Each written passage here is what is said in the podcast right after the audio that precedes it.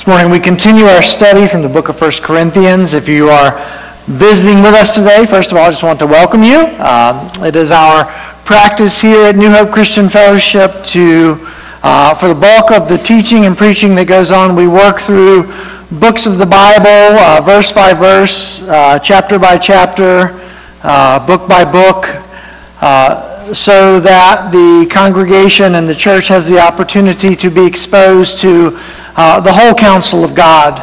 Uh, we don't cherry pick here. And so uh, you're going to hear some things this morning that refer back to things that we've studied already, and I will do my best to, to try to bring you up to speed as we move forward, but understand that uh, finding ourselves in 1 Corinthians chapter 15 is not by chance.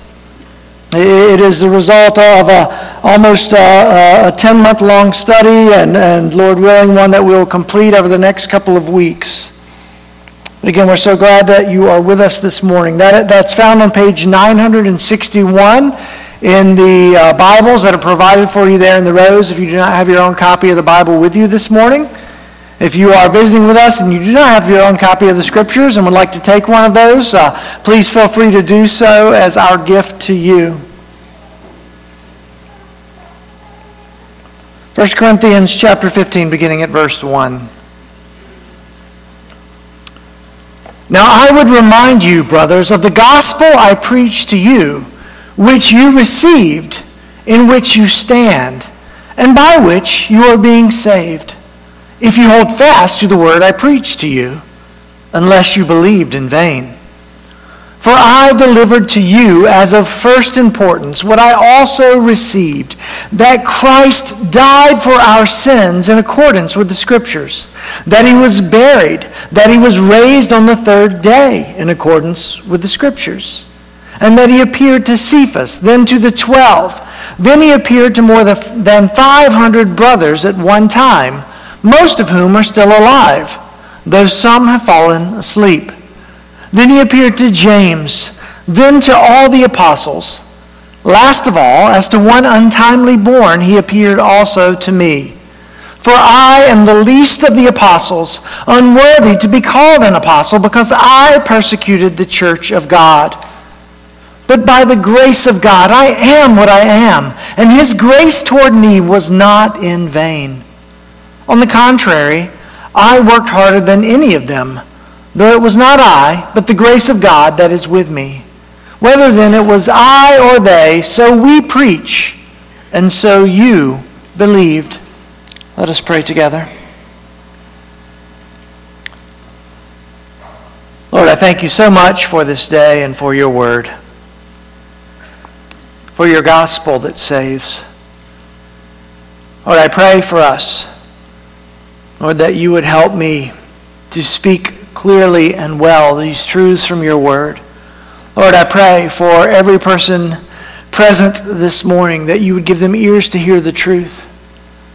Lord, that those that know you would be built up in their faith, that they would be strengthened in their confidence in you and in your word. Lord, that you would empower them for, for a greater faithfulness and greater witness in this lost and dying world. Lord, and I pray for those among us who have yet to truly come to faith in you, that this would be the day, Lord, as they hear the gospel proclaimed, Lord, that you would open their eyes and their hearts to the truth, Lord, that they would respond in faith to what Christ has done and see it receive the salvation that they so desperately need.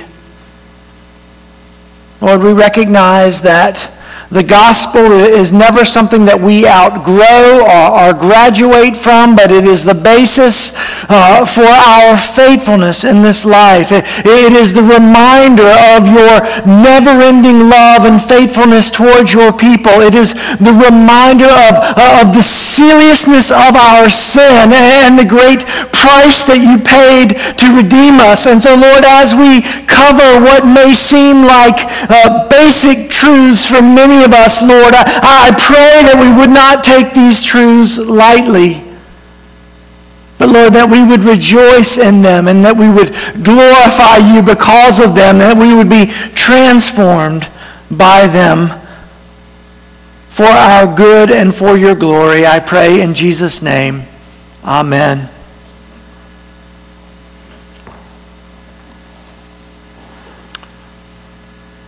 Now, as you get older, uh, and if you've been in church for any amount of time, you, you live long enough to see different trends that, that tend to take place in the context of Christianity. Now, I came to, uh, to faith in Christ uh, in my late teens. I, I, was 19 years old. That would have been uh, in the early 1990s, 1992 to be exact. 1992. And, and, and from there went straight to Bible college and, and was exposed to, to, to church growth strategies and was required to get involved in church ministries. And, and it was really during that time that the seeker-sensitive movement really came into full swing in the context of the church. Now, to boil down the seeker-sensitive movement without being overly crass, it, it could be said that, that, that the main thrust of the seeker-sensitive movement was to do church in such a way that, that it would appeal to unbelievers, those who were, who, who were entrenched in worldly ways, but would resonate with, with, with, certain approaches to try to draw people in. So church wasn't necessarily, the church service wasn't necessarily for believers, but the focus was to do it in such a way to appeal to, appeal to unbelievers. Now, there are still many churches today that, that, that take on a, a similar approach, but, but it's steeped in that. The, the, the, next fad that swept through the church probably could be seen as the, the purpose-driven church movement, which was focused more on Christians, but, but it wasn't more on what God was doing, but, but necessarily our discovering our purpose in this life. What did God make us for? And there were some helpful aspects of that, but then there was also some aspects of that movement which really took away from our focus on being in awe of who God is and what God has done. The, the, the next fad after that, which would have been in the early 2000s, what would be what would be called the emerging church or the emergent church movement. And, and the emergent church really was what was steeped in, in a response to, to, to postmodernism. And the focus wasn't on the authority of God's word, but more the questioning of that authority seeking to uh, appeal to a generation that had grown disillusioned with the church. Now, from all these movements, and you're wondering why we're taking this trip down memory lane, has, has become a response to all these things, which I think has been a good shift in the contemporary church, and that has been what could be called the gospel-centered movement. You have conferences built around the importance of the gospel. You have books written on why the church needs to recapture their focus on the gospel. If you go to New Hope's website, you see New Hope Christian Fellowship, a gospel-centered church. So you even see the influence here. And, and this really has been a response to everything that came before this desire to, to re capture the, the, the glory of what God has done in the gospel of Jesus Christ and, and the reminder that the gospel is central to, to who we are as followers of Christ. No gospel, no salvation. No gospel, no church. But with any good thing, there's always that, that tendency when you emphasize something so much, for it to begin to lose some of its thrust. And, and we must be on guard, brothers and sisters, as the church, to not allow that to be true in our lives. The gospel truly is, as Paul writes here in 1 Corinthians chapter 15, of first importance. It's primary. It's the message that leads to our salvation, but it's so much more. So this morning I want to answer a few questions from this passage. What is the gospel?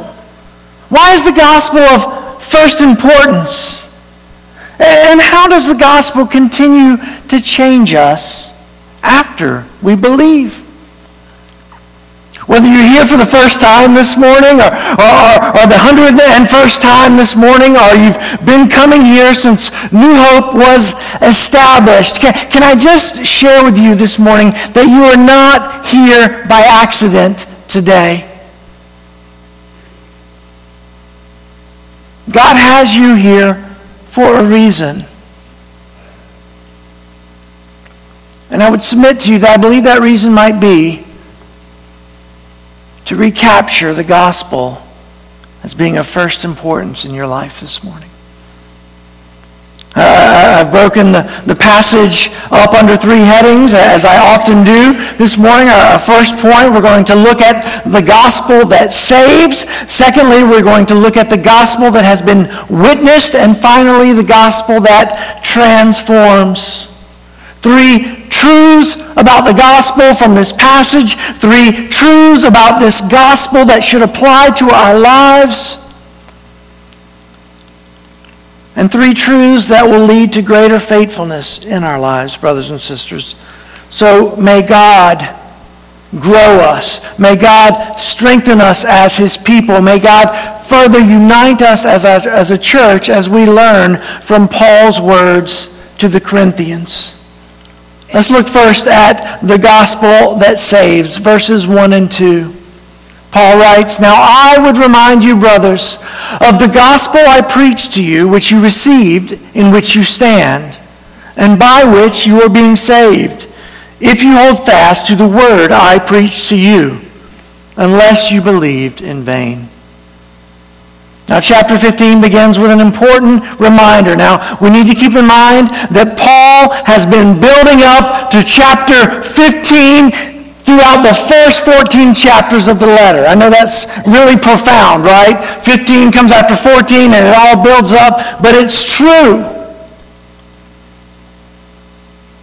14 chapters in which he has dealt with the division and the faulty beliefs of the Corinthians. He's dealt with their immaturity, even their expressions of worship, which didn't unite but further divided the church, failing to bring glory to God. If nothing else, our study of 1 Corinthians has reminded us that the church truly consists of broken people in the need of God's grace, has it not? But it is not God's will that the church stays broken, but that as people grow in our love for Him and our love for one another, and that we grow spiritually and in holiness, that we grow in our witness to the world around us, which so desperately needs the message of the gospel. The message of the gospel that is the power of God for salvation for all who believe. Now, chapter 15 isn't the first time that Paul has reminded the Corinthians of the importance of the gospel, but it is his longest teaching on the gospel in the entire letter. Now, in the coming weeks, we'll see that, that in Paul's teaching on the gospel that he begins to, to narrow his focus on the importance of the resurrection of Jesus. But here in verses 1 through 11, he, he directs us to the gospel as a whole.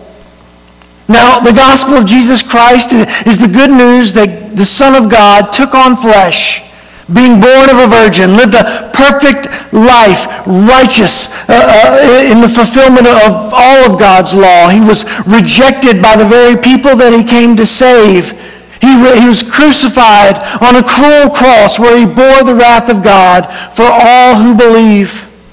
Three days later, Jesus rose, rose from the dead, proving that all who turn to him in faith have their sins forgiven and will be reconciled to God. This is good news. But what makes it good news is that we must understand the bad news of our condition apart from God. The bad news is that we are born in sin. The bad news is that we grow up consumed with the desire to take the place of God. Rather than the universe revolving around him, we want it to revolve around us. If you've ever tried to raise small children, you know exactly what I'm talking about. You don't have to teach them to be selfish. It happens naturally. We are ruled by our desires apart from Christ, enslaved to our sinfulness, and we can do nothing to change it on our own. We deserved death. We deserved to suffer internally in hell. But in our helplessness, God acted with the good news of the gospel. Christ doing for us what we could not do for ourselves. This gospel is what brings us together as the church. This was true for the Corinthians, and it is true for New Hope, and it's true for every other true church that has or ever will exist. No matter how different we may be individually in our background, even our nationalities, personalities, and preferences, every Christian shares the same faith in our Lord Jesus Christ. And, and, the beauty of the church is that no matter how stark our other differences may be, our common faith in Christ is greater than everything else. Without the gospel, there is no church. Without the gospel, there is no grace or reconciliation to God. Without the gospel, there is no salvation. And this is why Paul begins 1 Corinthians by, by reminding these messed up Corinthians that they are saints because of what Jesus has done. This is why Paul later chastises the church because of the factions that existed with the question, was Paul crucified for you? This is why Paul even later reminds them that when he first came to them, his primary focus was to preach the gospel Eh, and that he avoided any behavior that might be a hindrance for their receiving the gospel. The, the gospel is essential to our salvation. It is essential to our growth as Christians. The Corinthians had, had started well in the faith by believing the gospel but very quickly had failed to recognize how the gospel should have changed their perspective on absolutely everything. And this is what we must remember as those who name the name of Christ. The gospel must change our perspective on absolutely everything. It is the lens through which we view life not our political affiliations, not our family tree, not our employment history, not the awards we have received, the things that we have earned in this life. First and foremost, we must view this life through the lens of what God has done. We must view this world through the lens of the love of God revealed specifically through the sacrifice of Christ for us. In 1 Corinthians verse, uh, chapter 15, verses 1 and 2, we see that the gospel is a message that must be proclaimed and it is a message that must be believed in order to be the gospel that saves. The, the Corinthians had received the gospel and, they were be, and in it they were being established or built up in the faith. They were saved in it and, and the church was growing in, in number as a, as a result of unbelievers coming to faith. But then Paul adds a qualifying warning. If you hold fast to the word I preached to you, unless you believed in vain. So he reminds them of this gospel that saved them, but then he, he tags on this warning. What's Paul doing there? Is he, is he saying that, that we can lose our salvation? Are we only saved if we perfectly obey God's word? If we perfectly obey the teachings of Christ? Is that what he's saying? Not at all. Not at all. Paul recognizes that in the, in the, in the context of the church in Corinth, just like every other church in the world, you have both sincere believers, You have false converts, and then you have people who know they are not saved. And so in this warning where that he's tagging on about this gospel that saves, he, he's recognizing that there are some in the church who, who may be affirming all the right things, but who didn't actually believe. Their faith was superficial. You can affirm the right things without having a true desire for the God who saves. Did, did you know that? We see this in parenting, right? We, we can teach them to say and do the right things that are expected of them. But this does not mean that we reach the heart. The, the, the same is true when the gospel is misunderstood.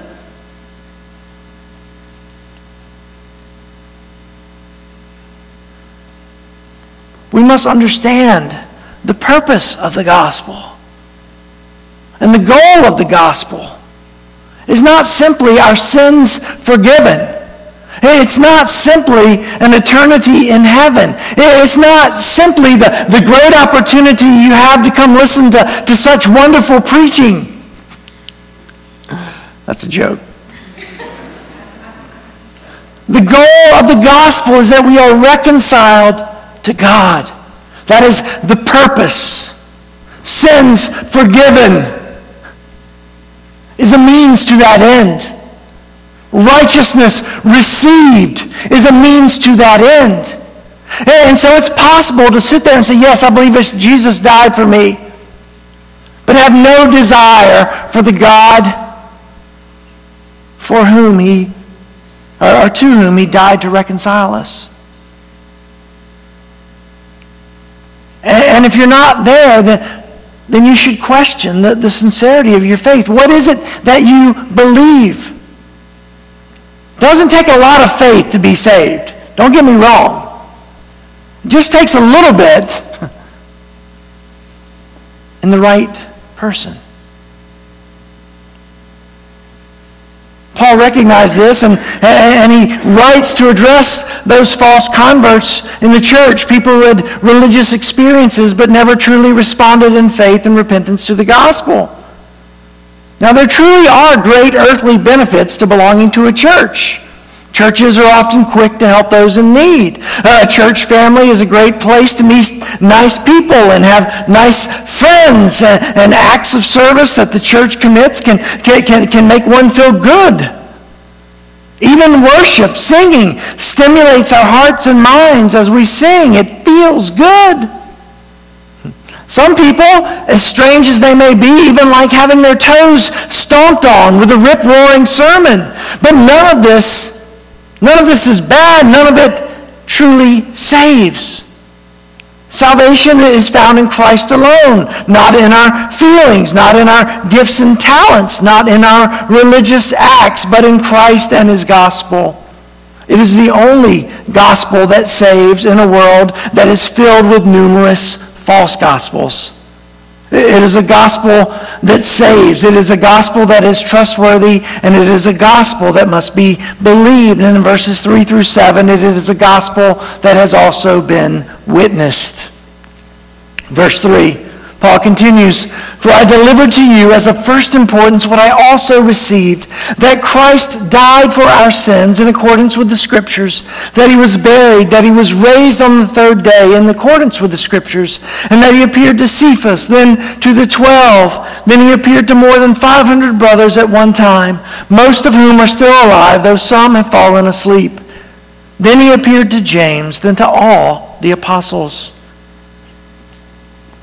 Now we know that the, the gospel of Jesus Christ is an incredible message. Jesus, the sinless one, died for our sins, was buried, and raised from the dead three days later. It's a message that is powerful, miraculous even, but also unbelievable. Unbelievable to, unbelievable to those outside the faith. It's been called a myth, a fairy tale, a crutch for weaklings who, who cannot cope with the harsh realities of the world. And honestly, at, face value, the gospel is incredible. The, the miracles of Jesus alone challenge us because they, they are so outside of what we experience each and every day. And as we read the Bible, this can raise doubts within our minds as to whether or not we should truly keep the faith. This causes a, a crisis of faith for believers, and, and it serves as a hindrance to the faith of the unsaved. Perhaps you can relate to what I'm saying, but I've got great news, brothers and sisters.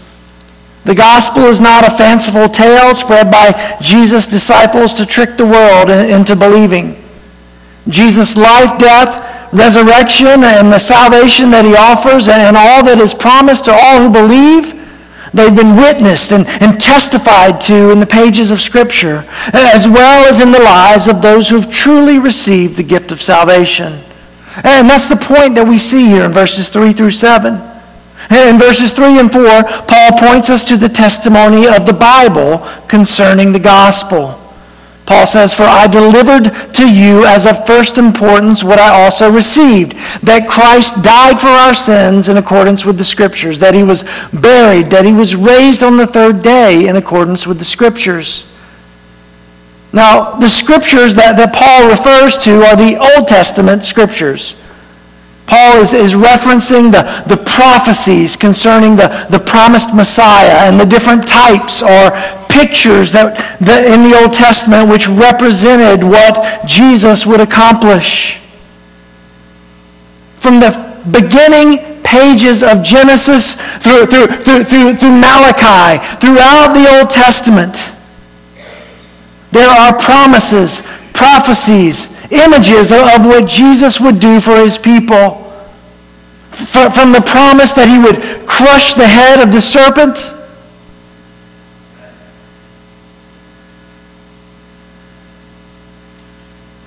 to that he would die on the cross, even to the, to the, to the point where, where, where, where, God calls his shot and says where Jesus would be born. All of that is found in the Old Testament. They are witnesses to what God would do through Jesus. That's what he's saying. That's why he says over and over again, according to the scriptures. These things didn't just happen out of nowhere. God, long ago, promised that they would take place. But Paul doesn't stop there concerning the witnesses to the gospel, but also points to Jesus' disciples who were also firsthand witnesses to Jesus' life, death, and resurrection. Now, again, in these verses, we, we see Paul shifting his focus to, to the resurrection of Christ. The, the bulk of chapter 15 centers on the importance of the resurrection to the gospel and to our salvation. But, but, but for now, it's enough for us to say that without the resurrection, everything else in the gospel falls apart. Without the resurrection, we have no hope of salvation. Verse 5, Paul writes that, that then the resurrected Jesus appeared to Cephas, then to the twelve. Now, keep in mind that when Paul wrote 1 Corinthians, the disciples were still around, most of them anyway, and were known to the Corinthians. Remember, there was even a faction in the church that was devoted to Cephas, Peter. The, the 12 that, that, that Paul references are, are, are Jesus' original 11 disciples. Remember, Judas committed suicide shortly after betraying Jesus, along with Matthias, who was added to replace Judas as the 12th disciple. Those are the 12 that Paul references there. These were men who had been with Jesus during his ministry and, and were with him following his resurrection. The, the Corinthians would have had access to some of these men. Peter had visited them already. From, from Peter, they, they, they could hear firsthand how Jesus restored him on the beach following his betrayal the night Jesus was arrested. They, they could get a firsthand account uh, of his trip to the empty tomb and, and Jesus' first appearance to them in the upper room. But Paul doesn't stop there. He, he then points to a multitude of witnesses who saw Jesus after his resurrection.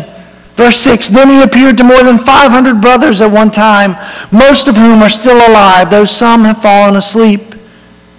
Now, we don't have a specific New Testament reference of, of, of what Paul is referring to when Jesus appeared to 500 at one time, but remember, following his resurrection, Jesus was around for 40 days before his ascension. So it's not hard to believe that he would have gathered with a, a large group of followers.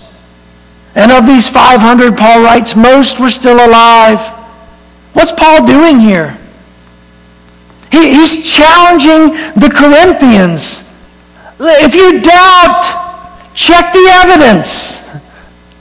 Look to the Old Testament. See how, how God calls his shot for, for, from the early pages and how it's fulfilled in Christ. If you don't believe that, you, some of you love Peter so much, ask him about it. Some of you know these 500. They're still alive. Ask them about it. Now, it's one thing to get one person to, to, to, to spread a story that people could believe. Uh, I used this illustration during our family ministries once, and I'll do it again because it's kind of goofy.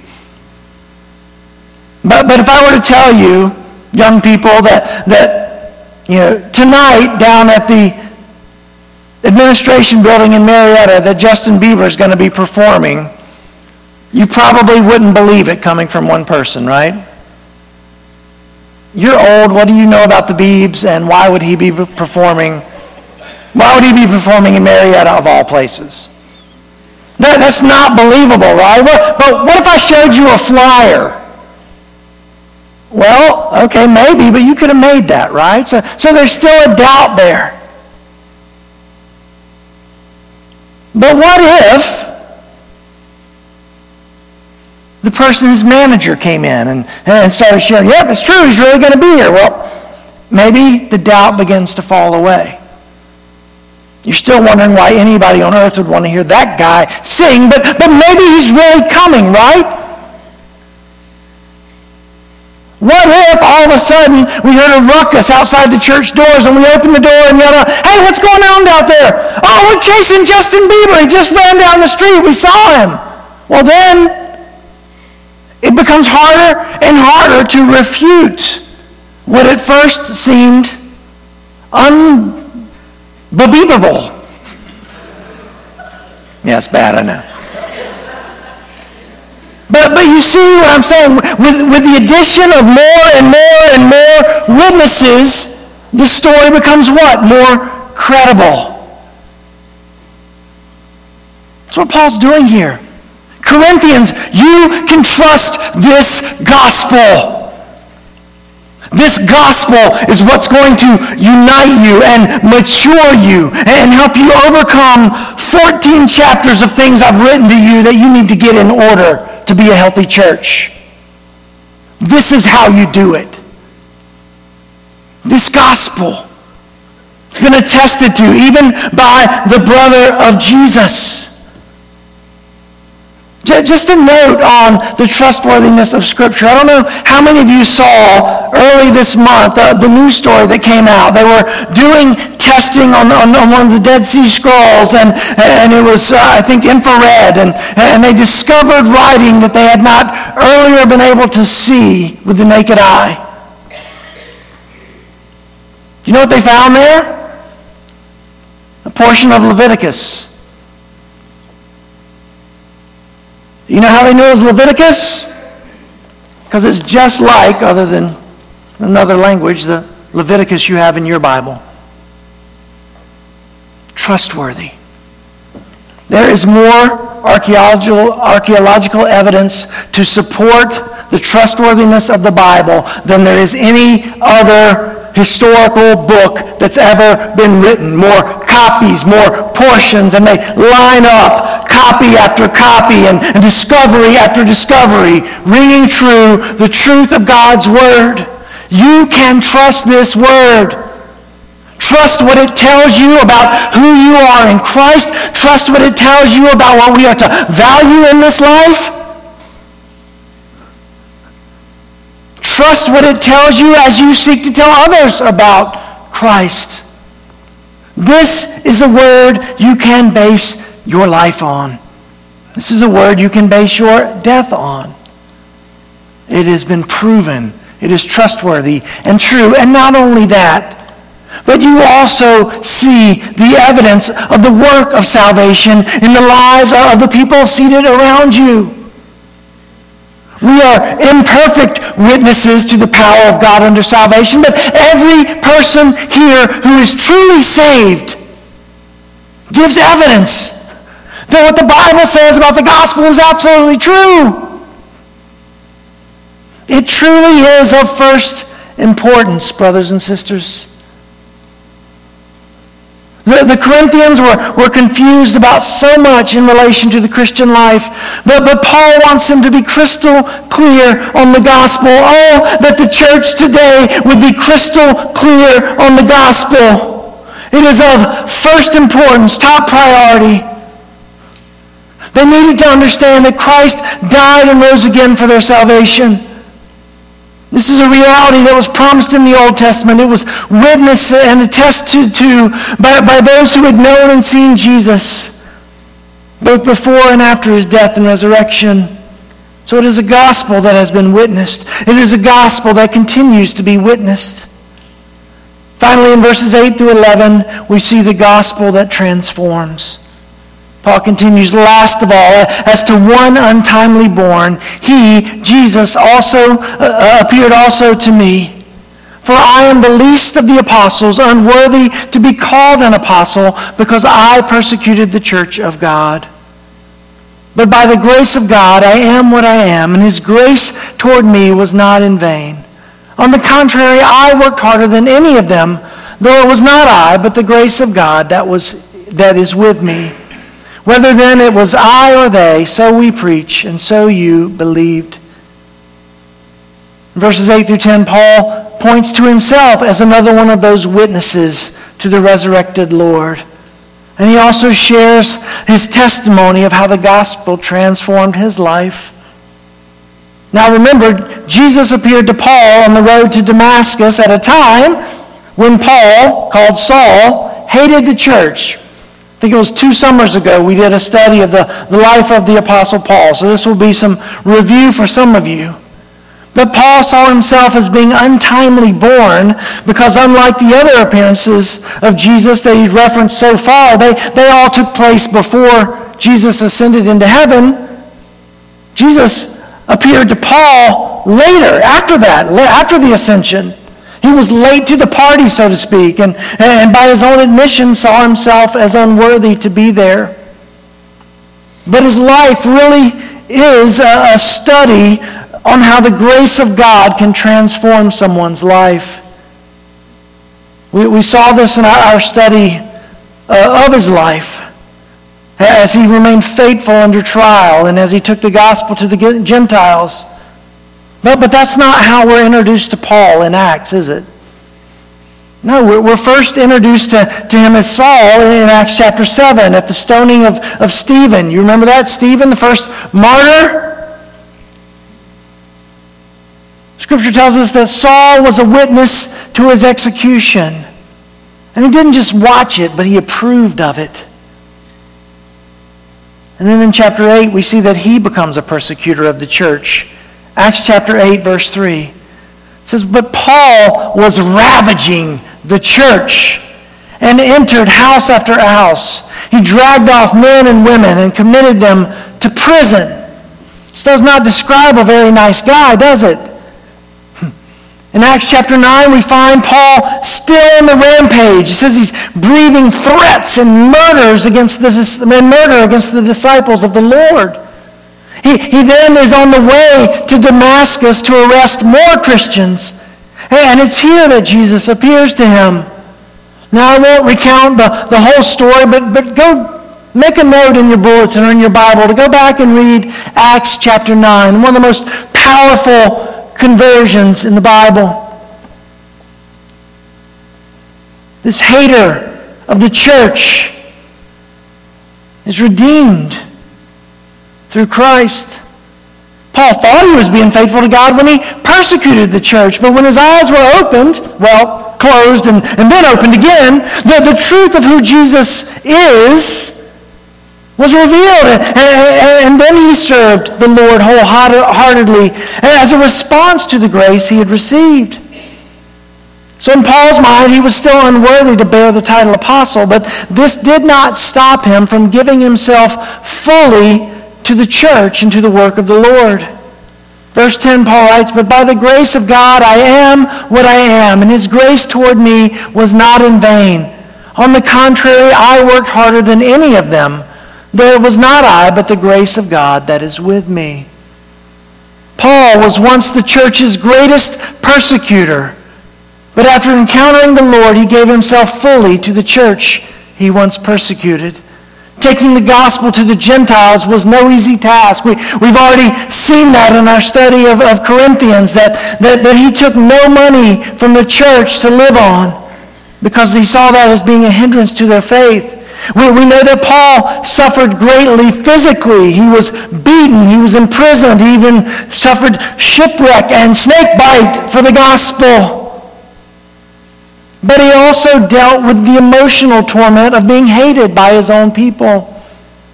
But through it all, he labored faithfully, working harder for the Lord because of the grace of God that was within him.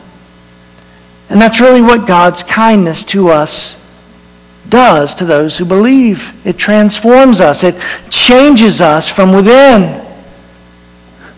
God's grace revealed and, and received through the gospel, it transforms the greedy into the generous, the promiscuous into the pure, the lazy into the productive, the proud into the humble, and the self-absorbed into the compassionate.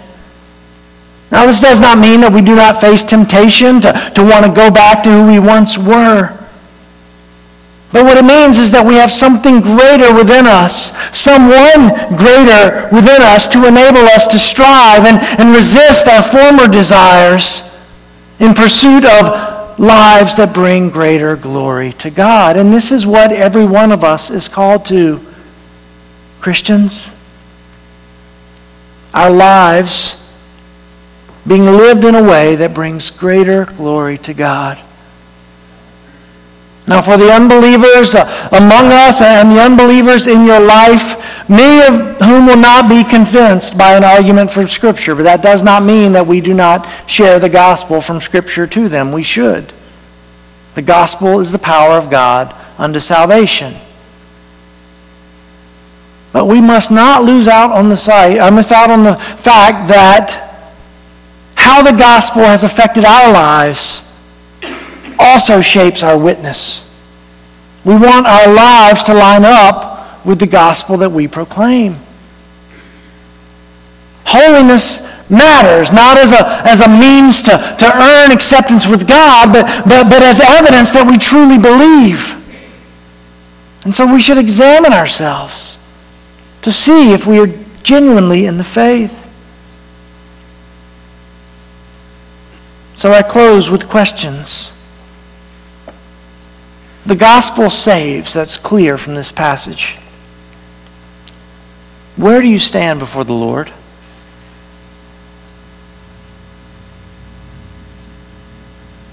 The gospel has been witnessed. What do you understand and believe about the Bible?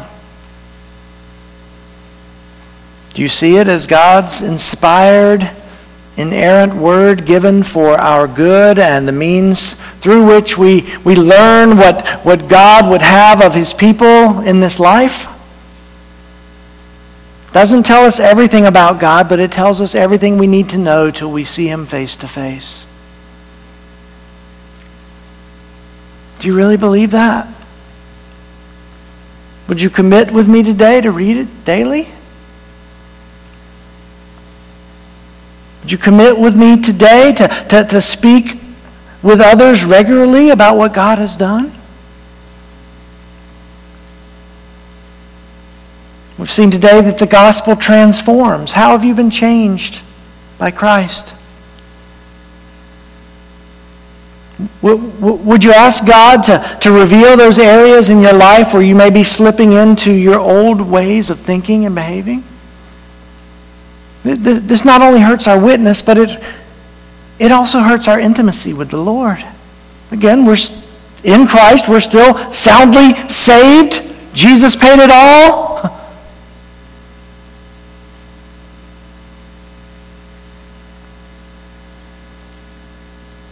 Would you commit with me also to, to ask God to reveal areas where our thinking needs to change?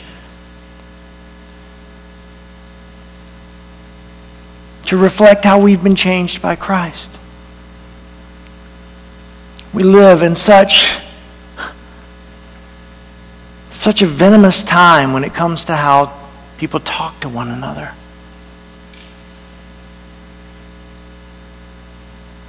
We would rather attack those with whom we disagree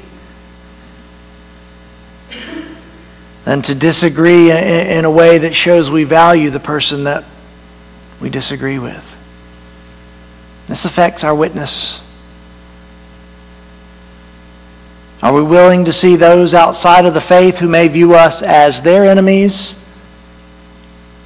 Not as our enemies, but those who are in desperate need of the truth? Are we willing to, to put ourselves out there in a way with this gospel that enables us to speak the truth in love? Being patient and, and long suffering even when reviled? Because we really believe that He is the only way to salvation? This is an important measure of our faith. We say we believe the gospel. We affirm the gospel.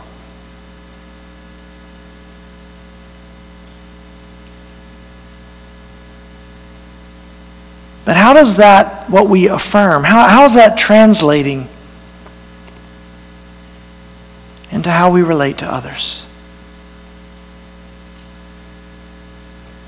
I remember a preaching class when I was in Bible college and you want to talk about someone earning a lot of crowns in heaven, it would have been our professor, Dr. Belcher.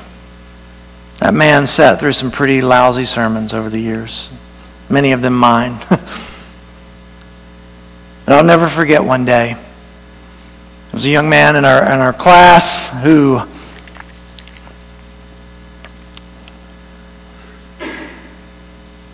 could not speak well, not in that he couldn't articulate things, but he literally had problems speaking.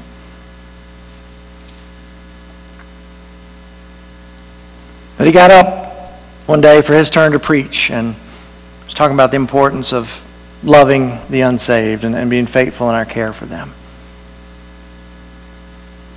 He said, You know that person that you encounter, that you hear swearing other very other word and, and taking the Lord's name in vain. You know what they're really saying? Share the gospel with me. You, you know that person that you encounter down the street at the, at, at the restaurant who's maybe had too much to drink and they're kind of being obnoxious and stumbling all over themselves? You know what they're really saying? Tell me about Jesus.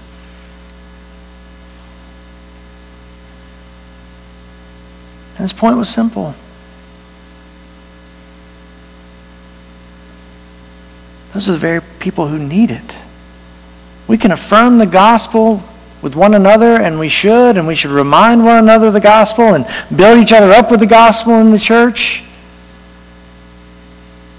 But there's an aspect of the gospel that we've received salvation, that those outside have not. Do we believe it's true?